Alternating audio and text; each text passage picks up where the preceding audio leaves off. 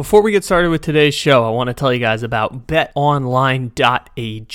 My San Diego Padres are taking on the Dodgers. We've got Braves, Phillies, Mariners, Astros, Cleveland, and New York. All of the playoff action is here, and BetOnline has you covered with all the props, parlays, odds, and promos for this week's action. Head over to BetOnline and use our promo code BLEAV, B L E A V, to get a 100% welcome bonus. That's right, 100% bonus on your first deposit. Bet online, where the game starts.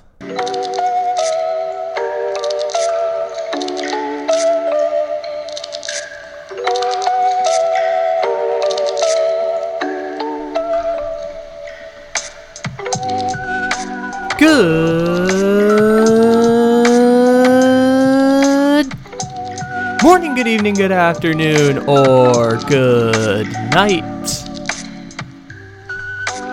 however and whenever it is you may be listening. Thank you for stopping into another fantabulous episode of the Take It Easy podcast live on the Bleav Podcast Network except it isn't live because it is, as always, a podcast. Welcome, welcome, welcome, everybody. It is October 11th, according to my count. It may not be that according to your count, but we appreciate you stopping in, however, and whenever it is that you may be listening.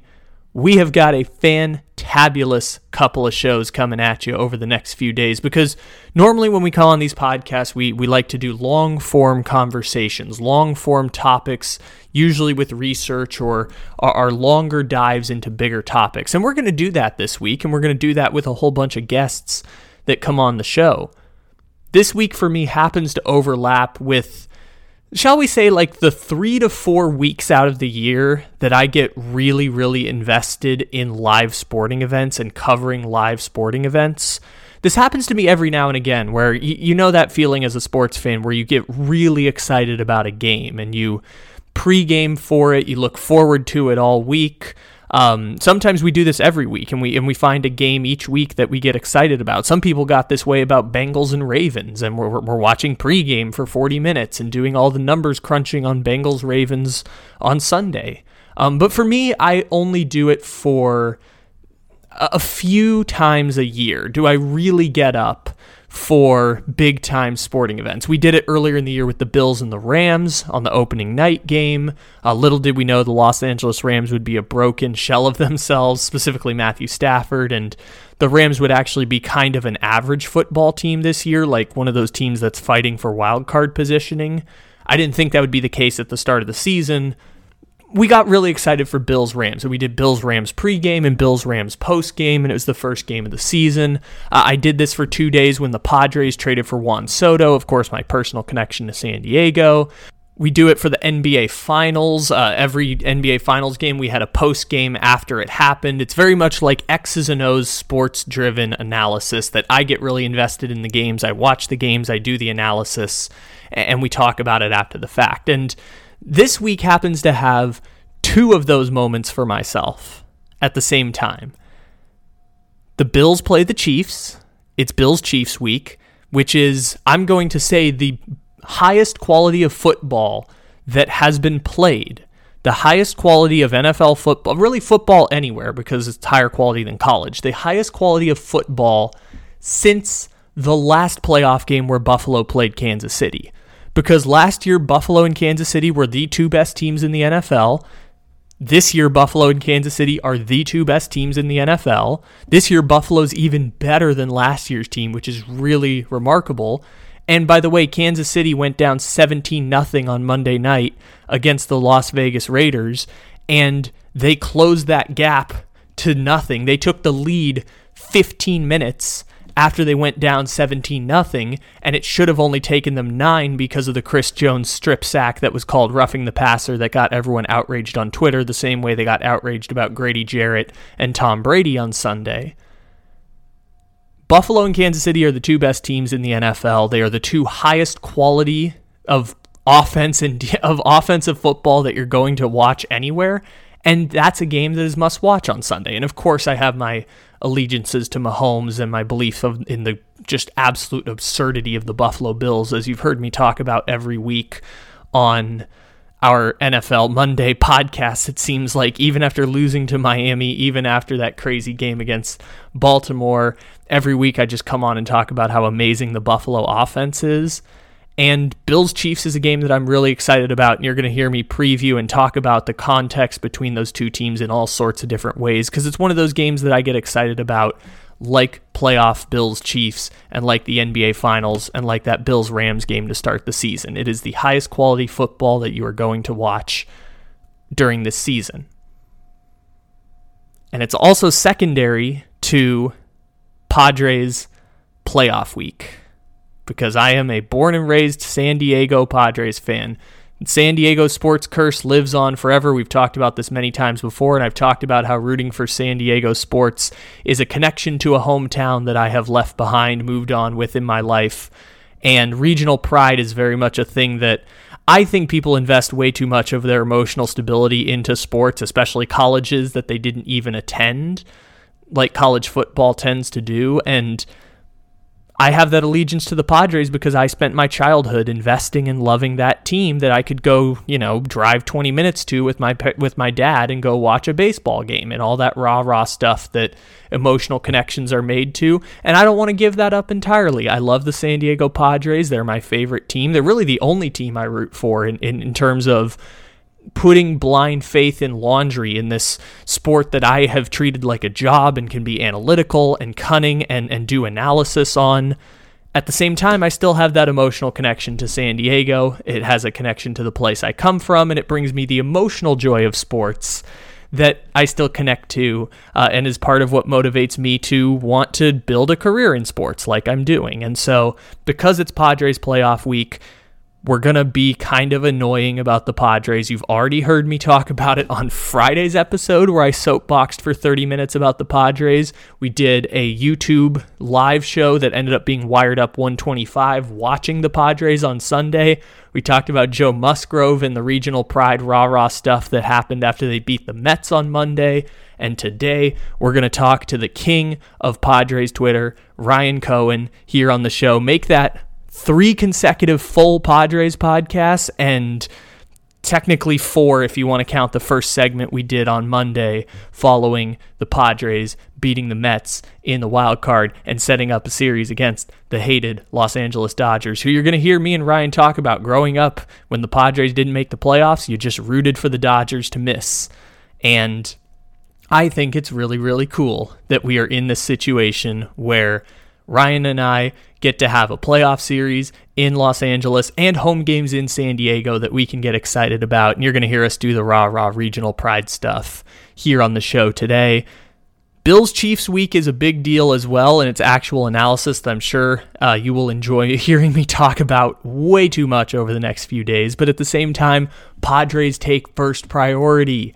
It's my emotional connection, it's the team that I care about, and we are going to dive head on into talking about the San Diego Padres because we have the king of Padres Twitter always available at the drop of the hat to talk to us about regional pride and San Diego and baseball and all of the feel good emotional stuff that you've been hearing me pour out over the past four days here on this show. So let us welcome the king of Padres Twitter, Ryan Cohen, with a bit that I think we might have made after the last time he came on, which is our Star Wars National League Baseball parody where we have the Rebels of San Diego trying to take down the Holy Dodger Empire, and uh, Lord Cohen and his Met army have, uh, or sorry, Master Cohen and his Met army of Queens have fallen by the wayside because the rebellion uh, of the San Diego resistance had to uh, unfortunately take them out to get their crack at the Holy Dodger Empire. And also, the Mets just kind of blew it against the Braves. But you know what? The Braves will probably beat the Phillies,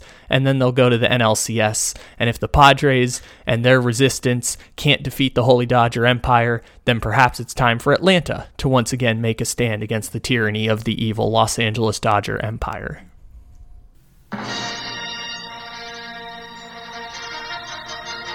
Episode 4 The Holy Dodger Empire continues their reign over the West.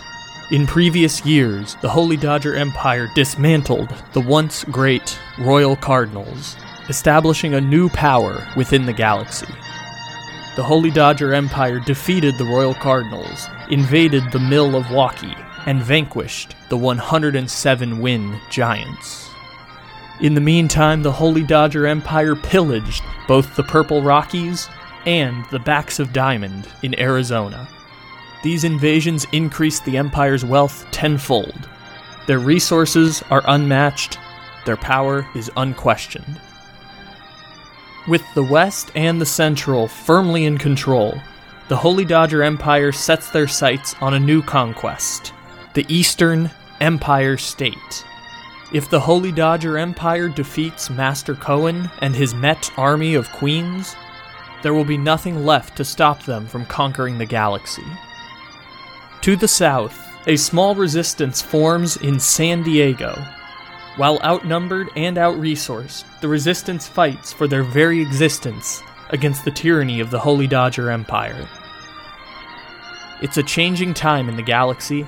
The once great Imperial Nationals of Washington have fallen. Years earlier, the Imperial Nationals once defeated the Holy Dodger Empire at the Battle of Strasburg. Now, they find themselves bankrupt and selling pieces to the highest bidder. In this collapse, the Holy Dodger Empire captured a great captain known as Mad Max, who helped strengthen the Holy Dodger Empire's hold on the galaxy.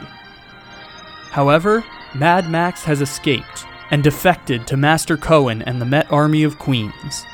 He will spend whatever years he has left fighting to dismantle the tyranny of the Holy Dodger Empire. And now, the legendary Imperial captain Juan Soto has joined the resistance after paying his debt to Kara the Hutt. To San Diego, Captain Juan Soto brings with him the Imperial Nationals' mighty Josh Bell. Joining Captain Soto is Lord Hader, the supreme closer of the Mill of Waki, called to fight by the message of the resistance and the possibility of bringing balance to the Force. The Resistance has paid a heavy price, yet they have never been closer to defeating the Holy Dodger Empire.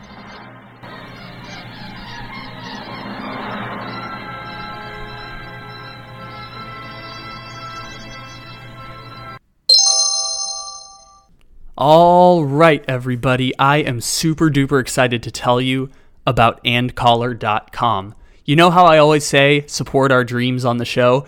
And Collar is literally supporting our dreams. They are covering expenses for Blake Jude and I to meet up in Salt Lake City and watch Arizona play Utah. This road trip was a joke that Blake Jude and I came up with back in August. And thanks to AndCollar, it's actually going to happen.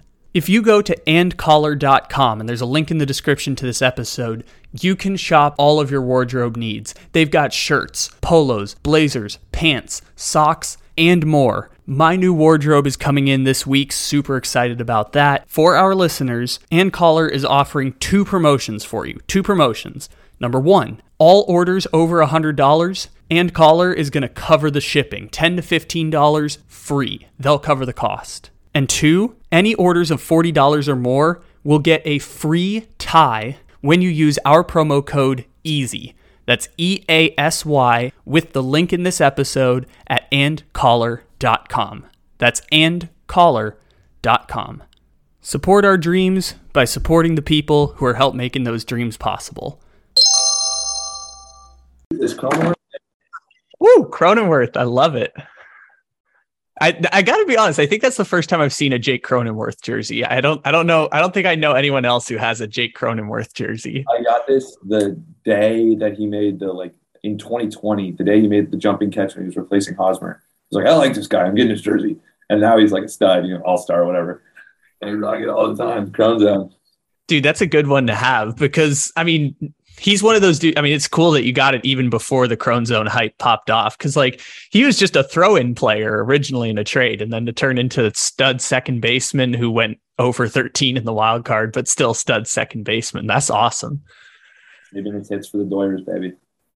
Uh, all right, we've got uh, King of Padres Twitter Ryan Cohen joining us again, so that we can just nerd out about the fact that the Padres are playing the Dodgers in the division series this week. They beat the Mets, San Diego's own Joe Musgrove, with according to some metrics, the greatest postseason closeout game on the road ever. Uh, so good, man. It's so good. I don't I mean, you you had faith in Joe, of course, and he's he's had some big games, and I, I didn't doubt him, but I don't think anyone saw that coming, where it was just complete and utter dominance to the point they accused him of cheating, and it didn't matter. And he went out there and shut him down the next two innings too, and he. That's our guy. You know, if anyone knows the struggles of being a Padres fan, it's like if you or I had a ton of Major League Baseball talent and could pitch at that level. And that's what it feels like. I feel like I'm watching myself, but really good at baseball out on the mound. Yeah, that's that's kind of what regional pride does for baseball sometimes because we got the one guy on the team who's from San Diego and like grand marshals the Holiday Bowl parade and like he's the guy that everyone kind of rallies around because it's San Diego and sometimes there's that that pride that regional pride that comes from specifically baseball but also just the only team that exists in San Diego. Yeah, I mean San Diego has pride for their athletes that play on other teams. Like when Musgrove was a Pirate, even an Astro, I was like, yeah, man, like that guy's from San Diego. I feel that way about all sorts of dudes around the league. Connor Joe, you know, guy in the Rockies. Can't stand him when he's mm-hmm. playing the Padres, but he's from Poway, so I root for the guy, you know. And when that guy is now on the Padres and dealing and an all star and a hundred million dollar man, that's awesome, dude. It's awesome. Yeah, it's so cool. It's so cool to have that happen. And like you said, they they checked him on the mound, and I mean, like I've seen the photos. Like there's clearly something shiny on his ear, and at the same time, like whatever, it it's what it is at this point. And I just loved that that was happening, and that they were trying to have a scandalous baseball moment at the end of the season. Whatever it was, whether it was sweat sweat dripping from his hair, whether it's the oil from the massage he got before the game, he didn't touch his ear like he didn't go to his ear. If you look at the game, I could have spider tack all over my nose. If I don't touch my nose, it doesn't matter. So like whatever. And I, I get it, man. I've been desperate when I'm losing too, and you you get upset and you look, you want to blame something, right? And well, why can't we hit this pitcher? Oh, he's cheating, and it sucks. It sucks that he gets accused of that. But I'm glad they checked him. And what did they come up with? Nothing. Absolutely nothing. So you check them, you make the whole, whole scene on national television, everyone's watching, you check them, nothing's there, you move on. You can't accuse them of cheating because they checked them. Mm-hmm. It was so funny. It was so funny to have that happen. And not just because, okay, whatever, Joe Musgrove is maybe using spider tack and Buck Showalter's using like the old school mantra and it's scandalous stuff. Like it's the moment of the weekend that people are going to remember coming out of it, other than like the Mariners having that crazy comeback, but that's not as like flashy as oh, Buck Showalter accused him of cheating in the middle of a winner go home playoff game in which he gave up one hit. And there's two ways Joe could have gone with it. You can either get pissed off and dominate or get rattled. And I think Buck's intention was to rattle him and it pissed him off and he dominated. And he'd been dominating all night. It's not like he randomly turned it on, but you, you know, you you poked the beast, and he kept going. And I mean, I, I'm fine with bringing in Suarez and Hader. It's a playoff game. Like I get it. You want to get those outs. That's a regular season game. Joe's probably going nine. I mean, he could have shut them out for nine. I, I don't doubt it. And again, I don't blame Bob for pulling him. I get it. It's the playoffs, but that Musgrove could have finished that game if he wanted to. Yeah, that game was like 98% in the bag by that point because like by the time they pulled him, it was 6-0. You knew they were going to win. It was weird to have like a a, a, relief off my shoulders at the end of that game because it wasn't like, oh no, are they going to mess this up somehow? It's like, nope, they got this. They're they're cruising. You can go to Suarez, you can go to Hader, you could go to even Tim Hill. Like you're totally going to be fine at the end. For as stressed as I was before Friday and especially yesterday on Sunday, once the games got going, it was pretty. You know, score early, score often. Hits from the top of the lineup, the bottom of the lineup, good pitching. It's like there's no easy win in the playoffs. And I, I never was like, oh, we got this one in the bag. But in both of those games, it felt like, oh, we're not, I never felt like we're going to lose. I never felt like, oh, the Padres are going to lose this one at any point in either of those games. And I never felt like they were going to win until it was over. But on on Saturday when they brought in Morejon in the three two game, I went, oh, we're we're gonna lose tonight. That's how I felt, and I never felt that way Friday or Sunday. Mm-hmm. That's amazing for a playoff game it's so different to have because even the Padres in general, like usually we're in games where yeah we'll win some of them, but we don't play meaningful games all that often. So like to have that happen and have that relief off your shoulders is just like what what uh, for me it was when Soto got the bit well i guess after so after musgrove it was like a ground out to myers and he like yelled and ran off the mound i think that was the last out he pitched like that moment plus like the next inning, Soto having the two run single or the two run double, that's when I was like, okay, we're good. Like they're not going to score six runs. We're not. We're going to the bullpen. We're not going to blow. After Soto drove that one in, that's when like all the relief washed over. Where I was like, oh, we're going to play the Dodgers. That's yeah. really cool. Yeah, and I mean, you know, not to completely turn the page, but the Dodgers are really good. There's no denying that, and anything can happen. It's October baseball. I'm not going to say the Padres are going to lose the series, but ignoring the outcome of this next series, winning in New York was so important because now all the San Diego fans are going to be able to go to a Padres playoff game for the first time since 06, dude.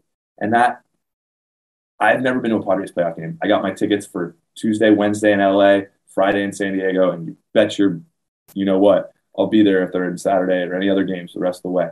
It, it means the world that I get to go watch them in person and you get to go watch them. Padres fans get to go watch them.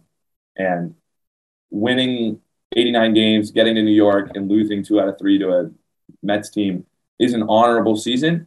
They're a 101 win team, but it's not the same if you don't get to play in front of your home crowd. And now we do. And that's, that's pretty special it hasn't happened since 2006. And even when it happened in 2020 and you had the Tatis bat flip in, in the middle of the pandemic, everyone was like storming sound, downtown San Diego. It was like, at least now you get to actually be there and see it happen. Cause me and you are the same age, man. It was five and six years old. That's our entire memorable lifetime without a playoff game in San Diego. And we're going to get even if it's just one, even if it's two, like that's just a freaking fantastic moment. And I'm with you. I, am thinking Wednesday in Los Angeles is going to be my one. I'm thinking that's the one I'm going to be able to get to. And it's just going to be so cool. Huh? Are you up in Davis? Uh, I'm over in Sacramento now, but it's basically the four and a half hour day trip, go to the game Wednesday. My brother lives in LA, so it makes it a little easier. I think one of the coolest things for me too is you know, we, we were fans of this terrible team for so long, and it was always kind of like, haha, you like the Padres, like the silly little Padres. And now there's this collective love of the team. And, you know, I, I don't like going out very much. I'm not a big bars guy, but last night after the win, I was like, I'll go get a drink, you know, Encinitas bars, whatever. And everyone decked in Padres gear. I mean, everybody, and chatting with people from 21 to 35 to 65, just oh Musgrove and Machado, and then you hear stories about Tony Gwynn, and it's like, wow, man, like we're really crossing generations talking about a baseball team that's making us proud for the first time in 15, 20 years. And I just love, even yesterday, going around San Diego a little bit, Slam Diego shirts, Tatis jerseys, LFGSD shirts. The people are fired up, and that's awesome. That's what it's all about. You're connecting the city that happened in the game too because they they kept showing on the broadcast Jake Cronenworth taking BP in a Tony Gwynn jersey and that connection because he's from Michigan. Like there's not a connection there. Like Tony Gwynn, we were children when he retired and went into the Hall of Fame. So like it's stories that get passed down from like your parents to your grandparents about what it was in San Diego in the 80s and 90s. And now it's a new moment with a totally new city and a totally new team and Uh, it's just cool to have regional pride for a team because that's something that doesn't exist in San Diego. It does now. Does now. It does now. And we get to have I mean, we had it in 2020, but like by the time we got to the Dodgers series, everyone got hurt and we just got smoked out. But like we get an actual series where we are collectively going to feel like we have we have a team at a moment that's actually going to be worth like investing in for this week. Like it's going to be so great. And I'm taking the perspective of house money at this point. Like it, it, it it's okay. Just this is this is once in a lifetime, technically by our standards. Just playing with house money against the Dodgers. People kept saying all the pressure was on the Mets, and I agree with them. I think it was. But whatever you feel about how much pressure is on the Mets, it's tenfold on the Dodgers. I mean, it is complete house money. There is not a single person who's picking the Padres to win this series, and obviously I want the Padres to win it, but like objectively speaking, looking at the past nine series, it is unlikely that they win. And that's okay. I'm fine with that. I'm fine with that. It, they, they're complete and total underdogs through and through. But keep sleeping on the pods, man. You saw the way they played the Dodgers the last couple series. Yeah, they lost them both, but they're right there with them. And 10 straight series wins, not easy. Nine straight, not easy. Uh, the Dodgers are very, very good. I get it. But it's October, dude. It's October. One bounce goes your way. Trent Grisham looks like Barry Bonds. What in the world? I mean, like there's anything can happen right now, and the pressure is 100% on the Dodgers, and the Padres get to roll in there, play their ball, and people are excited to see them. I, I don't think people truly like appreciate the Trent Grisham thing because like it, it happens every postseason. Like Manny Pina for the Brewers had two homers the whole season and hit three against the Dodgers. Like shit like it happens, but not like this. Yeah, it happens. There's always like, you know, Pederson and Rosario last year. Good players who broke out, went nuts. Mm-hmm. I, I like Trent Grisham. I root super hard for Trent Grisham. I think he's a great dude, and like I want him to succeed more than anything. I don't think I've ever seen a player come up to the bat, come up to the plate, and be as automatic of a strikeout as he was for the last month and a half. And he struggled all year, but specifically in September, I mean, that dude stepped to the plate and it was strike one, strike two, strike three. next hitter, if you got to four pitches, it was success, successful at bat. At least you burned one. For him to come into the playoffs, hit two homers off Scherzer and DeGrom, not Anibal Sanchez and Patrick Corbin. Scherzer and DeGrom, massive RBI single last night, tracking balls down in the gap like he's Willie Mays. What is. They showed this on the broadcast Trent, because Trent Grisham is an amazing def- like Gold Glove center fielder, amazing defensive player. He played every day for the Padres, so he batted 500 times this year, which you know only like 100 players in the league bat 500 times. Out of players who have batted 500 times in a season, Trent Grisham has the second worst batting average ever in the history of baseball, and he hit homers off Degrom and Scherzer within 24 hours of each other. And the talent is there. We always know that, and like you know, I, I like Azocar, for example. I really like him. I, I, I'm really, you know, grateful he stepped up when we needed him in big situations. But the talent in terms of home runs is simply not there for Zokar. He doesn't have that tool. So with Grisham, even when he's struggling, it's like, well, he can run into one. And then when he's taking 99 down and away from DeGrom, Oppo, Taco, are you kidding? Are you kidding? And look, I'm not going to expect him to keep this up because no one can keep this up. I wouldn't expect know, Mike Trout to do this in the playoffs. But for him to step up in New York like that lengthens the lineup a ton. The defense is huge. he's the reason we the Padres won that series. Mm-hmm. I mean, the same thing happened to me when watching Austin Nola because Austin Nola is a below average hitter. He's not like as bad as Grisham, but he's like a below average hitter. And he gets a RBI single. Like Kim walks, steals a base, RBI single, then Nola drives in. I'm just like, this is weird because like the only thing I say about Nola is like, oh man, imagine if we had Andres Munoz and Ty France instead of him. But then he hits this RBI single. I'm like, dang, I, I kind of am loving Austin Nola right now because he he went like 400 batting average in the series, like drew a couple walks, threw a guy out. Like it's so weird that that happened and you know power to them because they beat the Mets and the Mets didn't show up. But it's just so weird that it was those three guys who like all season had been 7 8 and 9 and a dead spot in the order. And then all of a sudden they're just driving in runs and drawing walks and it's just crazy. I mean look at the four guys who had RBIs last night. Your two and three hitters. Soto had a two run single. Machado had the RBI single. And your eight and nine hitters. Nola had the two run single. Grisham had the RBI single. If you are driving in runs from two, three, and eight, nine in the order, you're going to win every game you play.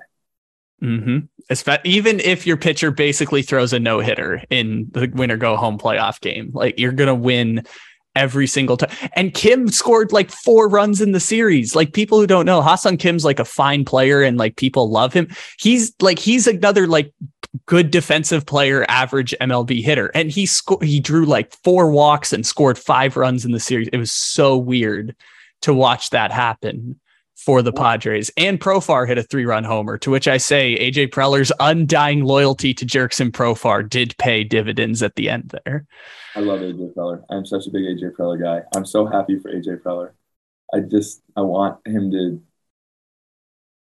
I want him to be here for this team's success because he has made this team interesting. Whatever you want to say about his track record, obviously the Nola trade wasn't great.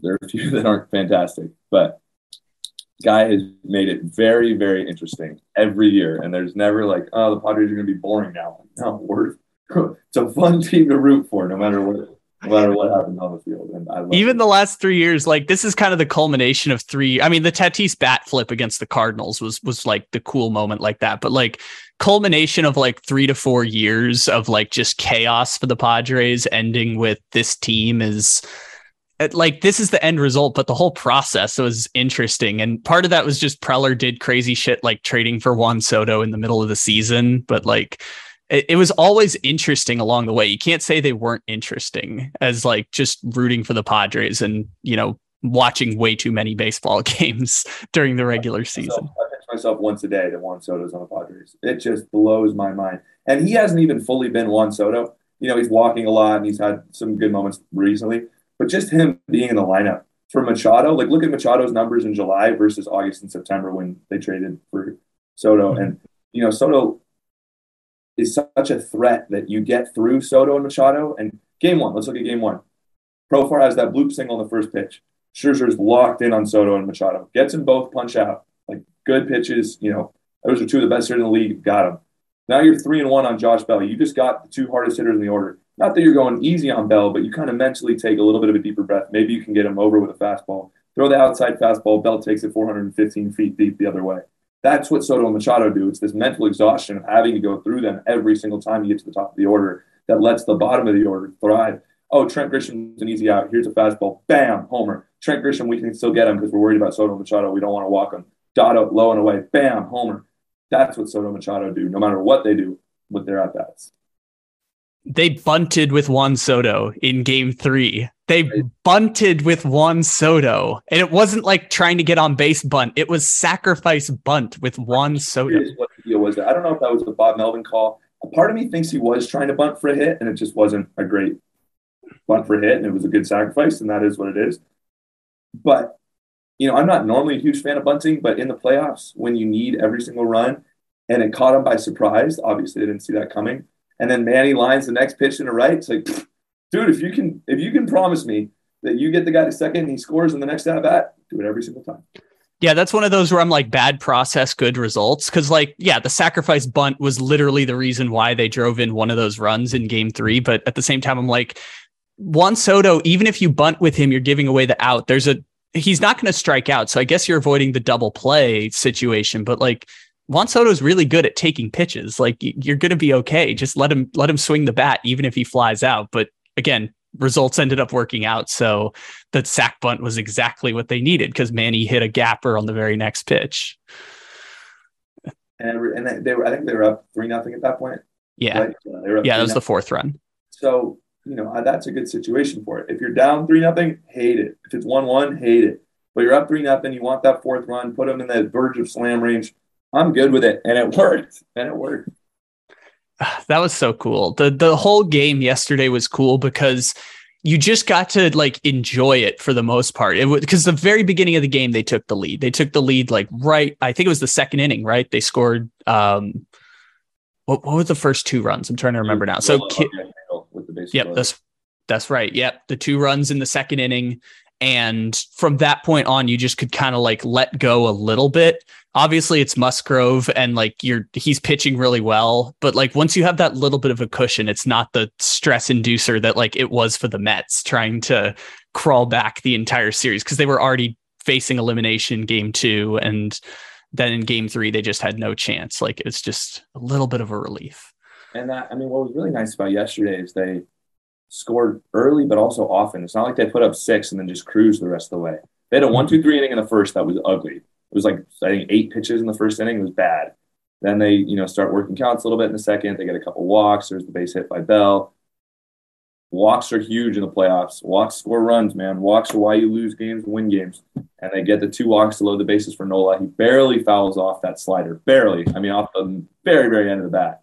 And get, you know, grounds the single to the left. And that puts you up to nothing. But I, I almost prefer the two runs there one in the fourth, one in the sixth, two in the eighth, as opposed to I don't know if that was exactly right, but something like that. Yeah, it was basically that. The you know seven in the first, okay, bat shut down. I like every inning. There was pressure. You're constantly reminding them, even if you score, we're going to come right back at you.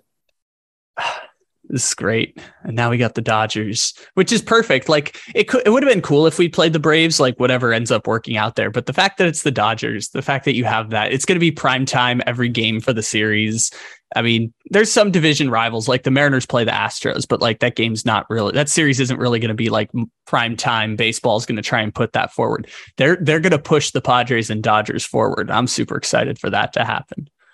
I am too. And you know, there's obviously the way to look at it where oh, losing to the Dodgers would suck, and you're right, it would be doubly painful.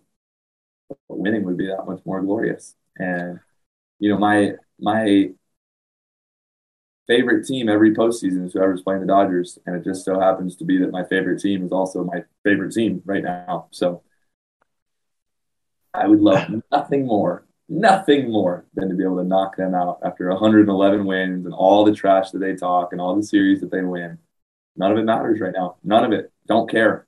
This is it. This is why you play this is the thing I used to care about so much as a kid. And I've kind of like divested a bit as I've like become a healthier human being from that. But I used to just just let the Padres win a championship before the Dodgers. Just just let them get the chance to one day play the Dodgers in the playoffs. Cause like I'm not ex- like even when we thought they were going to get Max Scherzer a year ago or so, I'm like adding Max Scherzer doesn't make them better than the Dodgers. It makes them closer to the Dodgers, but it doesn't make them that. They're just a total juggernaut who has switched their entire team from 2018 to now and is even better somehow. Like the Dodgers are that. It's it's unprecedented across sports history and the landscape of sports. But at the same time, like it's baseball, it's weird, and we can beat them because that's the thing that I used to just care about so much. Is like just give us a chance. Like if we if we lose like 2020, if we lose to them, like checkmate, fine, we got a chance. I know everyone got hurt at the end for the Padres, but like